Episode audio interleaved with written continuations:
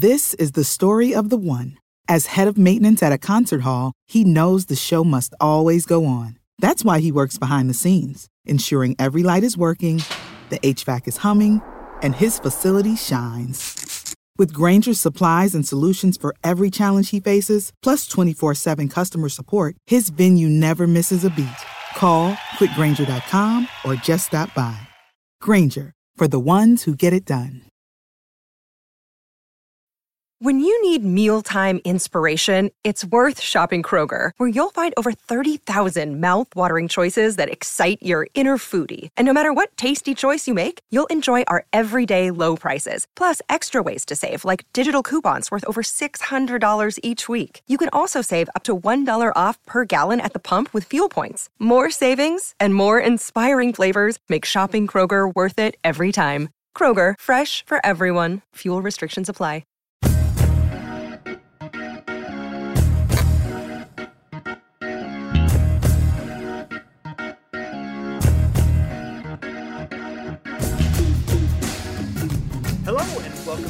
Over and Back Classic NBA podcast at fansided.com. I am Jason Mann, and with me today he is a contributor at the Step Back, Miles Ray. Uh, Miles, welcome to the show. Hey, Jason. Thanks for having me. So, you wrote an interesting piece recently looking at how a it is fairly unusual for a team with a um who who for through the season who outscore their opponents to not make the playoffs. I mean, it happens like every other year, or so it's not super uncommon, but um, it's interesting to look back at some of those teams and uh, you see if there's any common threads or anything like that. And you do, uh, uh you know, you look at the teams that did it more modernly, and we're gonna get into that. But um, we also did a little bit of research on some historical teams that we're going to get into. But you know, the interesting thing is that it is now happening to. Uh, there are, are, are five NBA teams who are threatening to do this in one season, which would be the most in um, NBA history. And there seems like there's a, a little bit of an uptick in the trend of this in recent seasons. Yeah, it's pretty bizarre. I was I was just looking at uh, ESPN's NBA standings page, and they've got a a nice column kind of towards the right of that page with the differential, and they've got green if you got there's a green number if you got a positive differential on the year, and a red if you got a negative. And they've had this for years, and usually uh, the league just sorts itself out: green on top in the playoffs, and and red on the bottom. And when I was looking at it a few weeks ago, it's it's just all scrambled up, especially in the Eastern Conference this year. Um, yeah, there's really no. it usually predicts the the standings almost exactly, but this year it's it's entirely scrambled up. Yeah, and um, you know, it, it, it's sort of it, right now it's the the Heat, the Bucks, the Hornets, the Timberwolves, and the Nuggets, who all are either you know, at this point or you know extremely close to uh, this point. It's changed a little bit since you um, wrote your piece. Is there a common thread you know between these teams or between the teams that you um, you know looked at for your piece, or do they all kind of accomplish this for different reasons?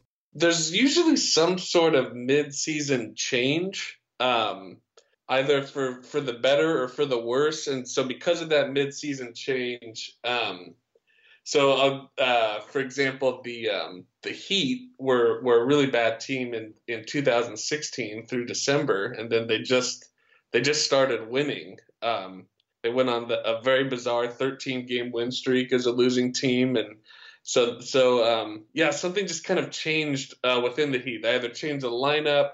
Usually, a team will make a trade. Um, so a team like the Heat, they're still below 500 right now, but they're they've been so good for so long that their point differential is positive, but their wins just haven't caught up to the uh, they haven't caught up to 500 yet. Yeah, and, the Heat are uh, maybe a little bit of an anomaly here because they didn't necessarily. I mean, they didn't have a major change of personnel. I mean, they, they you know, obviously they right, yeah, adjusted lineups and things like that, but they didn't. You know, they didn't make a trade. They didn't have a coaching change. You know, anything like that. There, there was no significant major change on the surface that you can point to as a reason that this happened. And in, in a lot of these cases, there are, um, eh, you know, things that happened that were um, uh, that were interesting. Um, so, so you you know looking at the more recent ones in the 21st century, you picked eight teams that um that did so. And I, I like that you found a, a, good range of reasons for these teams. You know, whether it came from rebuilding, you know, uh, teams that you just happen to be exceptionally good at garbage time, which is you know w- weird, or um, late season surge, or just uh, you know the the the competition was extremely fierce. Um, you, you, were there any that took a while to dig into to kind of you know find the reason like it wasn't you know immediately apparent until you really you dug into the data yeah, that's a great question. I would say last year's Utah Jazz team. Um, so so last year's Utah Jazz they finished 40 and 42, um, and they were on the ninth seed just outside the playoffs. And then their average margin of victory was 1.8 points per game, which is which is huge. That's um, like the the Jazz were at 1.8 last year, and the Wizards this year are at 2.1. So the Jazz, last year's Jazz were playing something like the the third best team in the East while being outside of the playoffs in the in the West with a losing record. And and uh, I don't know they're they're a strong team. They're a really good defensive team. So yeah it was pretty it's kind of a struggle to figure out what was going on there. And then I looked and saw that um, when they played a really good team so last year that was the Thunder the Spurs and the Warriors uh, they just they just absolutely got clobbered it was like they were a whole different team so they lost all 12 of their games against the Thunder, Spurs, and Warriors, getting blown out in just about all of them. And the Jazz have done this now. You know, they did it two years in a row. You know, in um in the 15th season as well. Um, the, the, the I, I, believe the 2016 Jazz were, you know, like sixth on the list in a largest disparity between, you know, um, their record and you know their uh, margin of victory in a in a season. We'll get to some of the you know real extreme cases, but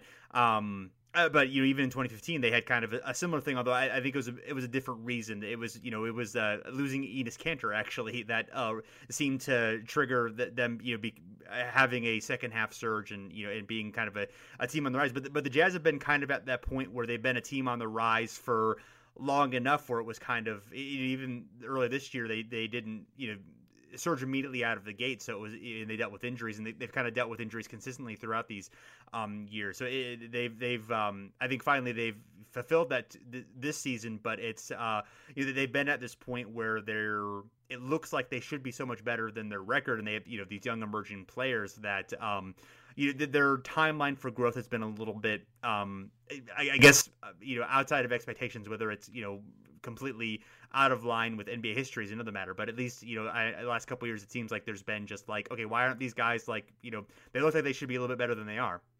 Yeah, yeah, that's a great point about that's a great point about the Jazz. So the, yeah, you can kind of look at it, and there's there's not that many impressive results. But then on the other hand, sometimes look at their growth and sometimes think this kind of looks like how the Warriors got started. Like it wasn't it wasn't impressive for a long time. Like he didn't the Warriors, you know, are built on moves and that were made in 2011 and stuff. And uh, so, yeah, I'm really curious how the Jazz are going to work out this this version of them. Yeah, it'll. I mean, they they're looking good. I mean, you know, they still obviously it's a tough Western Conference still. So, uh, but they're doing yeah. better against those top teams. I, I would assume this season. Um, uh, so yeah, they, they, remind me a little bit of another team you know you wrote a bit about, which were the uh, 2014 Minnesota Timberwolves, which was you know, kind of like the that was the team that was built, um, you know, Rick, Rick Adelman's image, and Kevin Love was, you know, at his, um, you know, at least productive peak in terms of, you know, his volume scoring and things like that. I guess he's maybe a little bit more efficient now in Cleveland, but this was sort of when he was, um,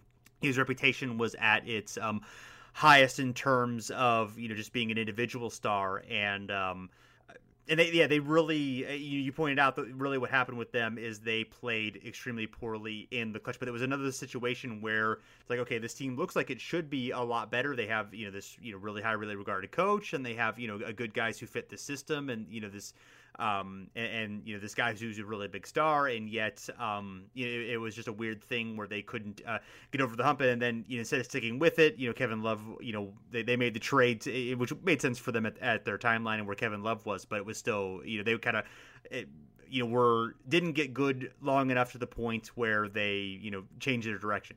Yeah, didn't didn't Rick Adelman's wife wasn't she, she has some health problems? Is that? Yeah, that that was another issue, of course, and you know, and, and of course they you know they brought in Flip Saunders, and then you know of course I mean he passed away. I mean they, they had a lot of yeah. they've had a lot of turmoil going on there just beyond you know what happened on the uh, on the court, but um yeah, they they've had there obviously just been some odd um, things that you know unusual circumstances that happened there. But yeah, the, I, I do think you you refer to them as the least clutch team of all time, and I, I remember specifically a game where Kevin Love at the end missed three free throws in a row, and it was just like, like a like a just amazing. You know, he's a pretty good free throw shooter. It was just like an amazing yeah. like lack of. Um, uh, you know, just just lack of uh, polish in that situation where they just you know um, completely could not uh, seem to not be able to handle at least on that night. And obviously, it kind of uh, um, you know fell fell through that uh, that season for them.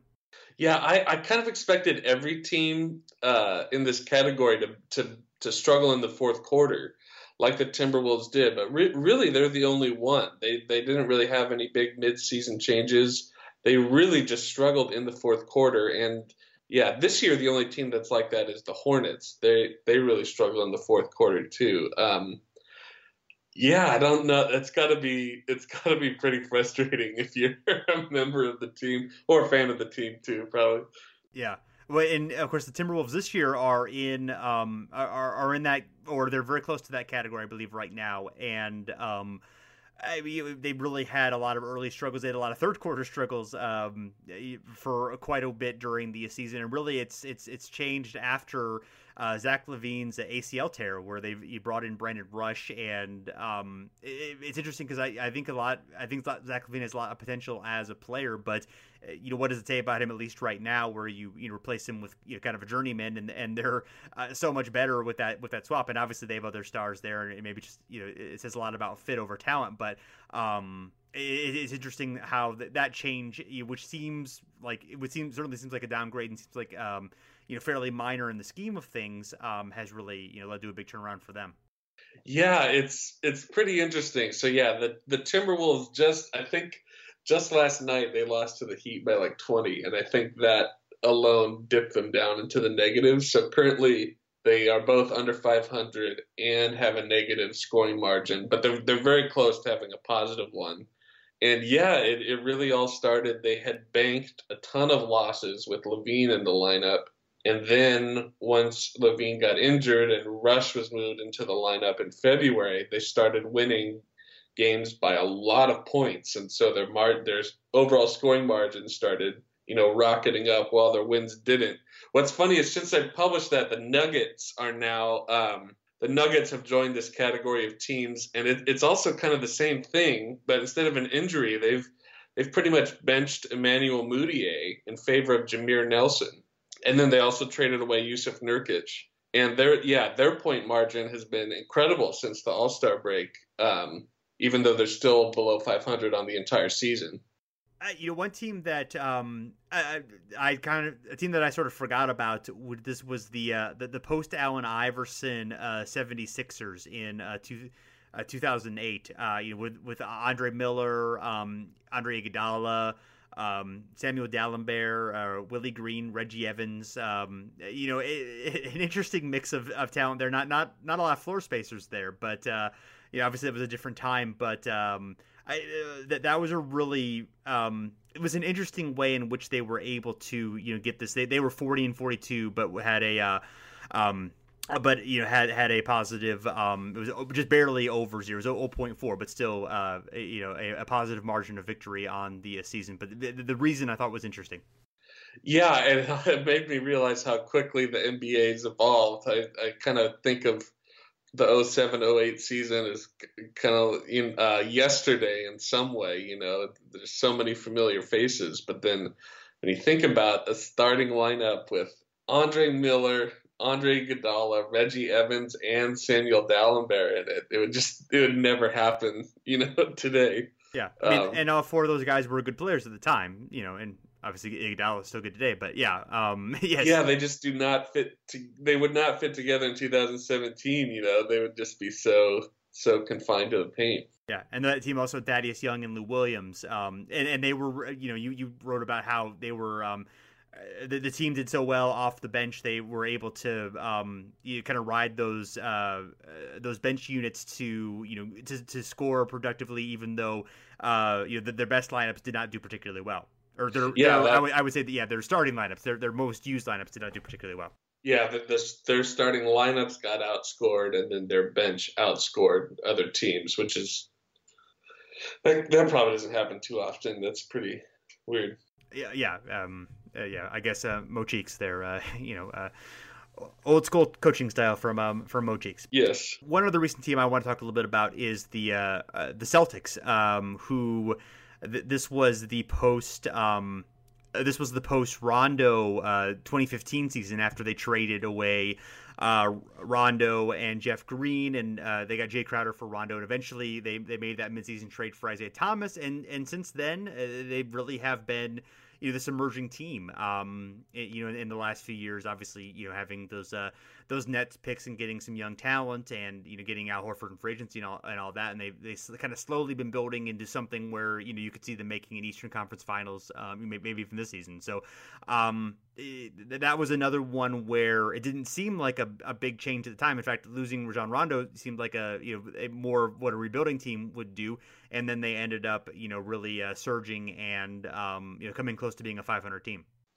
Yeah, I was I was uh, yeah, I was surprised to see that once the Celtics got Jae Crowder and Isaiah Thomas, uh, you know, the nucleus of their current team, which we view as a contender, even this is the 2014 2015 team, even once they got those guys in the middle of the season, they, they immediately became good. Uh, they went 20 and 11 after the All Star break that year, which is, I mean, that's a that's a home court advantage in the first round winning percentage if you can keep it up over the whole year. Um, you know, these guys are coming in in the middle of the season when supposedly it takes a long time to work things out. You know, and they were they were immediately good. So yeah, I was really impressed by uh, what what Danny Ainge managed to do in the middle of the season because he really rebuilt the team in the middle of the season yeah, that that probably doesn't get said enough of how tricky that is to do that. And they didn't, you know, they I mean they gave up Rondo, but but Rondo has been a negative player pretty much in all cases uh, since then, and uh, they. Um, you know, they didn't really give up anything of, of significance, as I recall, to get uh, Isaiah Thomas. So, uh, so, that, so yeah, those that were those are pretty crafty moves, of course, on um, on his part. I, I, sometimes I'm a little bit loath to praise Danny Ainge, but uh, you know, go ahead and uh, do that here. We'll mark it on the calendar for anybody who's uh, keeping track out there. Uh, so, digging a little bit into the deeper history, um, I, looked up a, a few things uh, going based on your list, but and the first thing that stood out to me is that the uh, the Syracuse Nationals, who eventually became the Philadelphia 76ers, in between 51 and 61, they managed to accomplish this uh, four different occasions um, 51, 56, 59, and 61. Uh, each time they made the Eastern Division Finals, and they took the that series to either a full five or seven games, uh, uh three times. So three out of those four times they had. Um, Dolph Schayes was the only common thread on all four teams, and he was elite player the entire time, even in '61, which was toward the end of his career. Um, uh, Paul Seymour and Red Kerr were on three of the of the, of the teams, and um, they had coaches. Uh, Paul Seymour was player coach one instance. Al Cervi was a coach who had been a player for the team, and Alex Hannum had also been a coach who had been player of the team. So all the coaches they had during those seasons had, you know, they were not outsiders. They were you know, they'd been part of the team. They knew the players.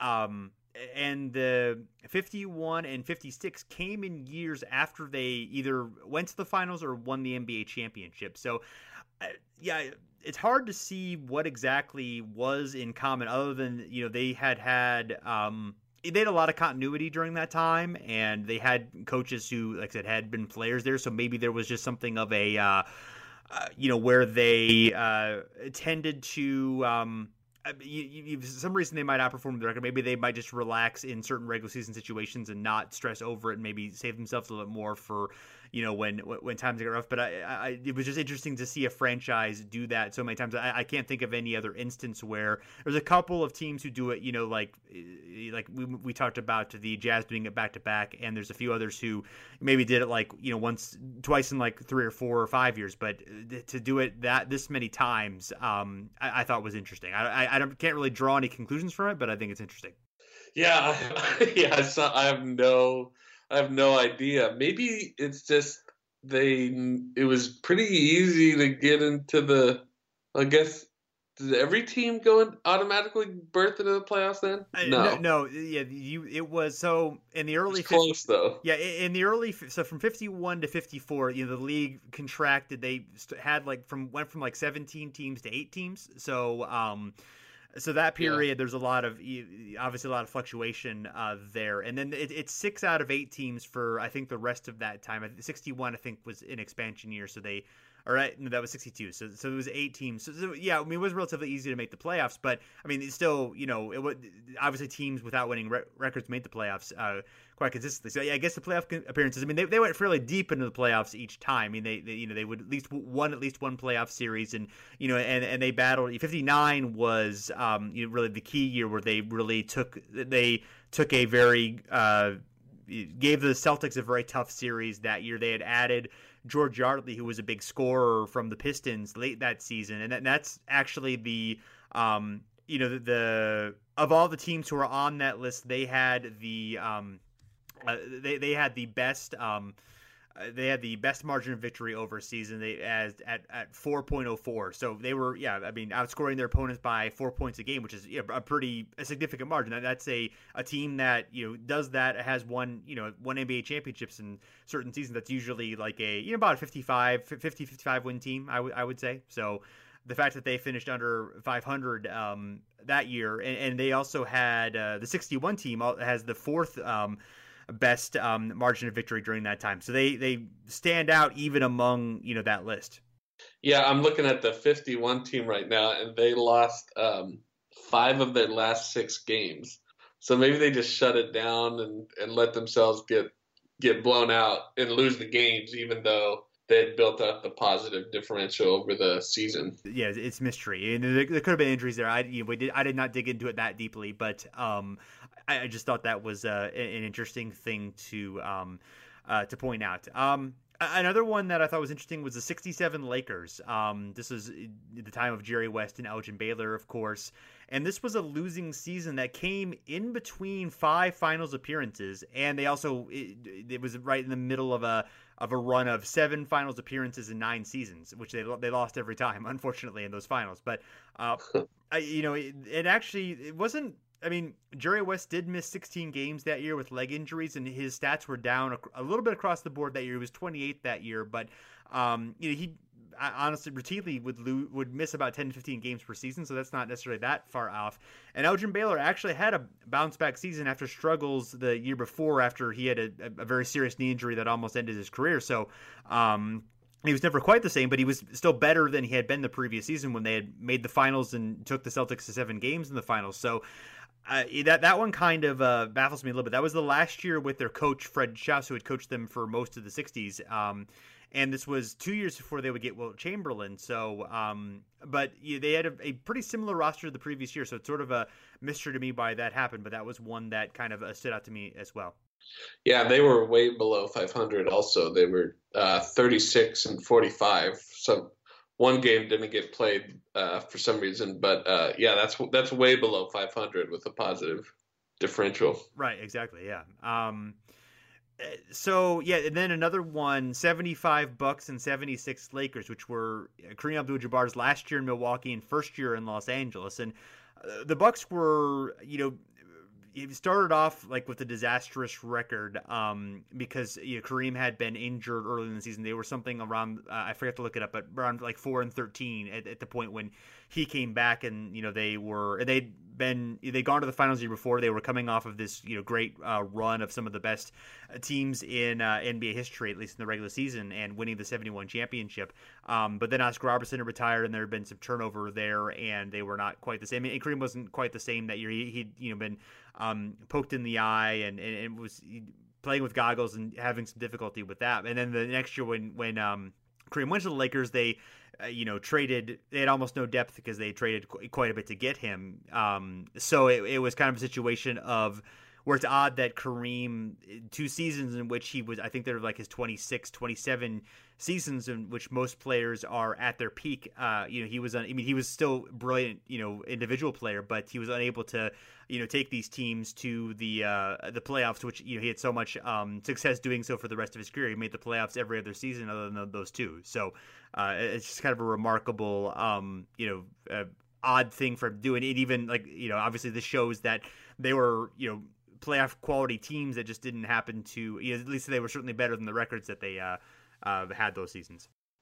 Absolutely, yeah. I think that that I didn't uh, realize that. Yeah, that season opening injury to Kareem that that can do it because in the rest of the year they're winning games with a huge positive margin, but they've got this kind of margin hole that they've that they've dug themselves into, mm-hmm. or uh, win loss hole that they've dug themselves into with Kareem being gone and starting four and thirteen. Yeah, exactly.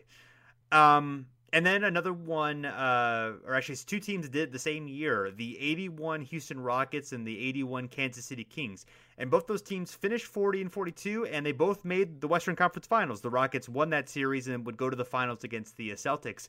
Um, it, it, I mean, that's that's an odd year in NBA history in terms of those teams. You, you, know, the the Lakers were upset by the Rockets in a three game playoff series. The Kings ended up upsetting the number one seeded uh, Suns uh, that year in the uh, second round. This was back when uh, uh, the top team still had buys in the first round of the playoffs. So. Um, you know th- that format would change in a few seasons, so that something like that would never quite happen again. But it was very odd that the Rockets that year had uh, Moses Malone, who was uh, he had already won the MVP once and it two more times after this, and then the Kings. Um, and, interestingly enough, the Kings were one of those teams that had previously accomplished this in '77, and they both they Scott Wedman and Sam Lacey had been on both of those. Uh, uh, teams, both in 77 and 81. So I don't know if there's anything in particular about those guys are kind of underrated historically. So maybe there's uh, something there where they're better than, you know, uh, uh than maybe some of the uh, you just boxers cats showed.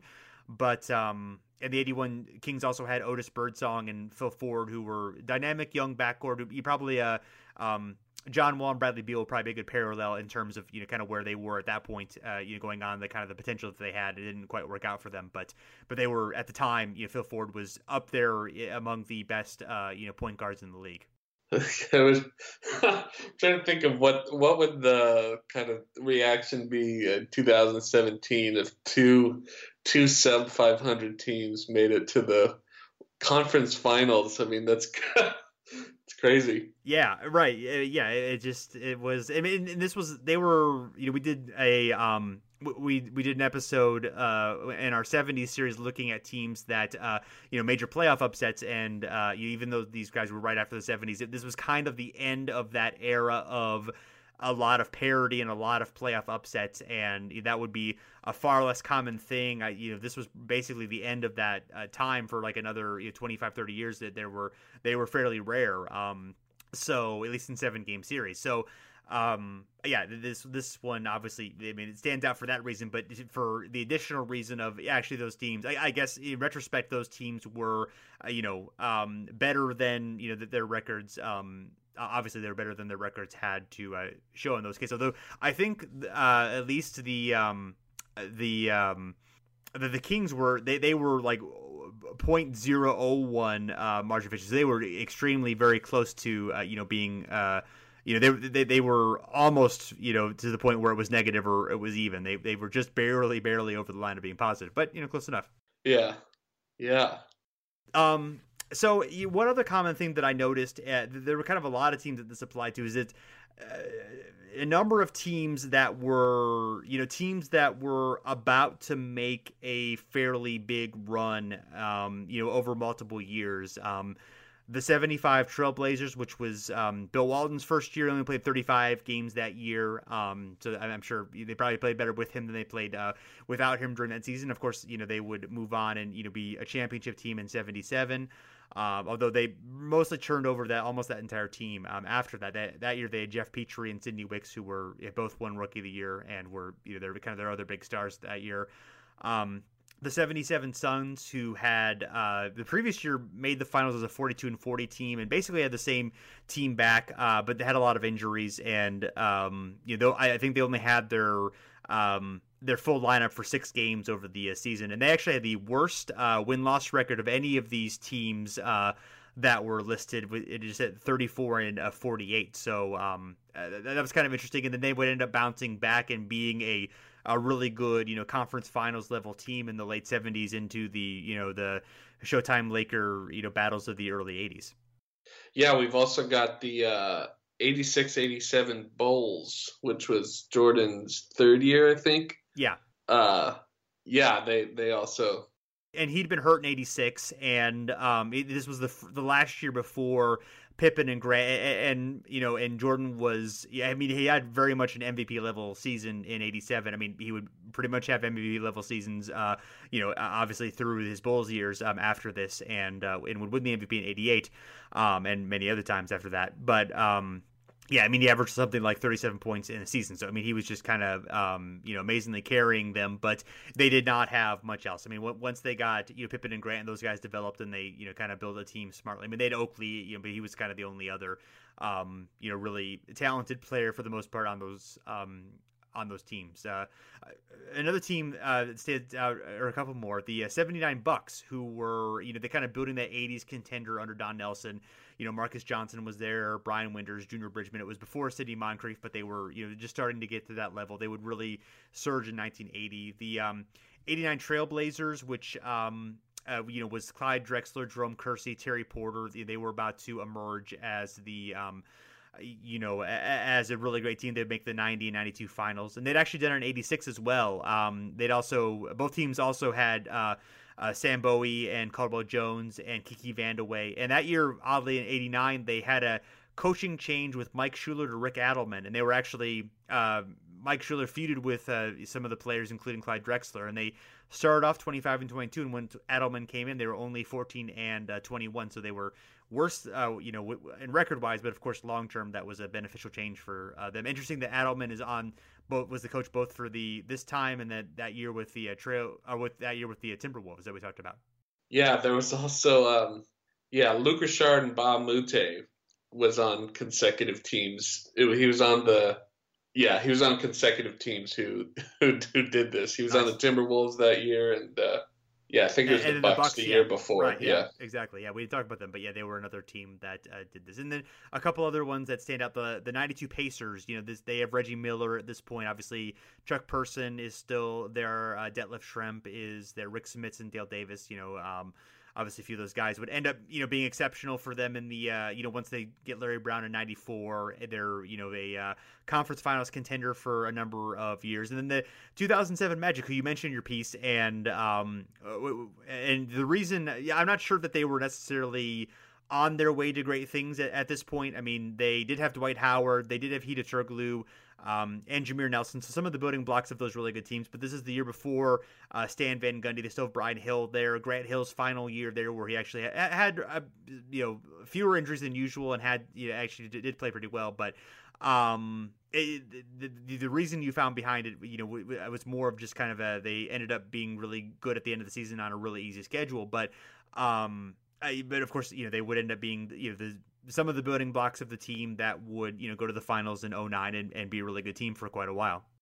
Yeah, this this trend kind of makes me wonder about. So what what about you know these five teams who are doing it this year? You know, was are we going to look back you know at the in the future because because these you know they're all middle you know they're all just below 500 so they're not super impressive yet but you know is, is this the seeds of some future finals contender here. Yeah, I mean, I I would I would say um, Milwaukee and Denver at least like have the players who I would consider you know superstar building blocks that you know you could conceive of them uh, being those kind of teams. Um, you know whether yeah conference finals contenders or yeah I mean and, and they're uh, those their main guys are young enough where you kind of feel like they're building that. I mean Miami seems like it's just been uh you know a bag of tricks and um you know don't really necessarily seem like uh a team that's built for the long haul, especially since they are um, a team that uh, you know a lot of their guys can leave after this season. So whether I mean it's really impressive what they've done. It's you know it's amazing, and you know if they can kind of keep it together and, and make it work, that'd be great. But um,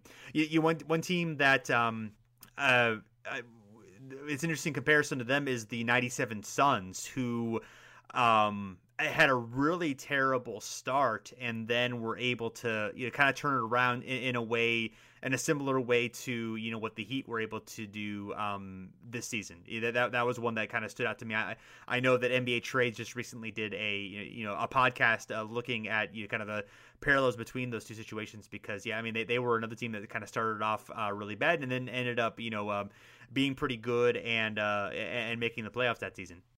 Yeah, they traded for Jason Kidd. It, uh, well, Danny Ainge was the coach of the team, which is pretty fascinating. But uh, they traded for Jason Kidd in the middle of the year, and then after that, they really they really took off. They started 0 and 8, fired Cotton Fitzsimmons, and brought in Ainge like a. They brought in Ainge like a year or two after he was done playing. Right, in the middle right. of the season, which would that's another. it's hard to imagine that happening. Yeah, they actually uh, they they were 0 13 before they actually won their first game. So and they finished uh, 40 and 42. So um, uh, obviously uh, you know an, an impressive um, similar to kind of what Miami did, you know, or is doing this season. That's you know, kind of right in that same um, in that same vein. Yeah, Yeah. Yeah. So any other um anything else that you you know think is interesting about your piece or just about this topic in general? Well, I was looking at the so the kind of flip side of we've been talking about teams with a negative record and then the positive uh, point differential, but uh, there's there's even more. The, the, the, so the flip side of that is teams who got outscored for the whole year and still had a winning record, Mhm. and so it happened. It it again happens about once a year, but it happened three times. La- there were three teams who did it last year, which was Memphis, Dallas, and Chicago and I think those those teams all got racked with late season injuries. Um, so I think that explains it. And this year we got the Hawks and the Pacers. So they're solidly in the Eastern Conference, in the middle of the Eastern Conference playoffs, and they um, they've got a negative scoring differential on the year. They've been outscored on the season. Yeah. So I don't know why. I don't know what what that means, but yeah, the Hawks are 37 and 32, and they've been outscored by a point a game. Yeah, they had well, like they had like an absolutely terrible ten game stretch um, after like a really good start, and I feel like they've been other than that middling. You know, um, I mean, I, I I would guess it wouldn't surprise me if a lot of those teams. Um, like just had one really bad stretch and were you know kind of okay for most of the uh, rest of the uh, season. You kind of looking at this list of the 07 uh, Warriors, of course, the We Believe Warriors. Um, that made you know the the huge um, midseason trade with uh, uh, with um, with the Pacers, and uh, just completely turned around their season, and, and, were really you know a, an amazing team for like the last 15 games of the season. That was you know um, ended up being more representative sample for how they did in the playoffs than you know the rest of the season, just because it, the team kind of coalesced together. I mean, I, I would imagine circumstances like that would kind of lead to. Um, that I, you know, kind of glancing at this, I, I'm not seeing anyone necessarily who uh, who had you know a uh, any unexpected playoff uh, success. Um, you know, maybe like taking a team to a you know a, a tough series, but as far as um, you know, you know, being a being a team that really you did anything of note, there's uh, not standing out to me um, off top of my head. Yeah, I was looking. Yeah, so yeah, I looked at the all-time team who um, who got outscored on the season, but and then won the most games, and that was the uh, the 94-95 Lakers. They went 48 and 34 while getting outscored. Um, so that was in the kind of the little, I guess you'd call it a downtime between Magic Johnson and and then Kobe and, and Shaq. Uh, yeah, so they somehow won. Uh, they went 48 and 34 while while getting outscored. Last year's Grizzlies were um, the third had the the third highest negative uh, margin of victory for any team on this list. It was uh, 2.24. The 06 Utah Jazz are number one, and the 87 Golden State Warriors were number two. The, the, the, those Warriors were uh, racked by a, a, pretty significant drug scandal, if I uh, uh, recall. Um, or I guess that was more the next season where that that was actually I know I'm, I'm I take that back. That was more um, uh, that that was more. Um, uh, Houston and Phoenix who dealt with drug issues. Uh, Golden State dealt with more injuries and, and trans- other transition issues as opposed to uh, drugs. So I don't want to disparage anybody there. The, the Golden State was notorious as a, a place where uh, people uh, where drugs were an issue for a long time, more than the city were with road teams as opposed to their team. But not not great. Yeah, um, yeah, it is interesting to um, uh, yeah, that, that might be uh, worth a playoff. That might be worth an episode in it on its own, actually, to uh, discuss uh, some of this because there, there are some interesting teams. I'm sure some, some, conclusions perhaps we could draw, whether they are you know uh, accurate or spurious conclusions. Eh, who knows? But yeah, this is slightly more common. 88 teams have uh, done it um, in the uh, in NBA's history, which is close to the amount of time the NBA has been around. So it is about yeah, like I said, about about once every year for this, and about once every other season for um, you know the opposite. Yeah, I don't, and it seems to be happening more. I mean, it's just the last couple years, but it's it's definitely happened more lately. Which, yeah, I don't know what that. Maybe that means the NBA is more competitive, top to bottom. Yeah, or I don't know. Maybe injuries are creating more of a variance, or um, or, or resting. Maybe, maybe strategic resting could have some. Uh, yeah, I don't know. There's not really. Uh, uh, I guess uh, perhaps it, might have something to do with three pointers. I mean, obviously, three pointers create more variance in um, yeah. in scoring, and um, and perhaps they're creating more blowouts. You know, whether it's one way or the other. Maybe that's affecting point differential. Um, yeah, that, that's an interesting idea. But perhaps we'll have to put our some of our finest uh, minds on the case to see if anyone, if, if anyone has a theory, they can of course uh, uh, reach us on uh, Twitter or uh, Facebook uh, at Over and Back NBA. That can get us uh, that way. Is there anything else uh, you want to uh, to talk about before we go? Uh, I don't think so. It was great, great talking about this with you, though. Great. Well, yeah. Uh, we'll of course uh, ha- have a link to uh, your piece for anyone who's uh, interested in reading that. Who hasn't had a chance to uh, yet, so you can uh, check that out. And there's plenty in there that we didn't get into, so some some good discussion or some good things there. And uh, thanks, of course, uh, for listening. You can uh, find us at the Step Back at fansided.com. Uh, you can also find us on iTunes, Stitcher, wherever you listen to your podcast. We would appreciate a rating and review if you are so inclined. We would, uh, it's greatly satisfying to our egos and helps other people uh, find the shows. And um, yeah, so thanks for listening, and we're back again soon.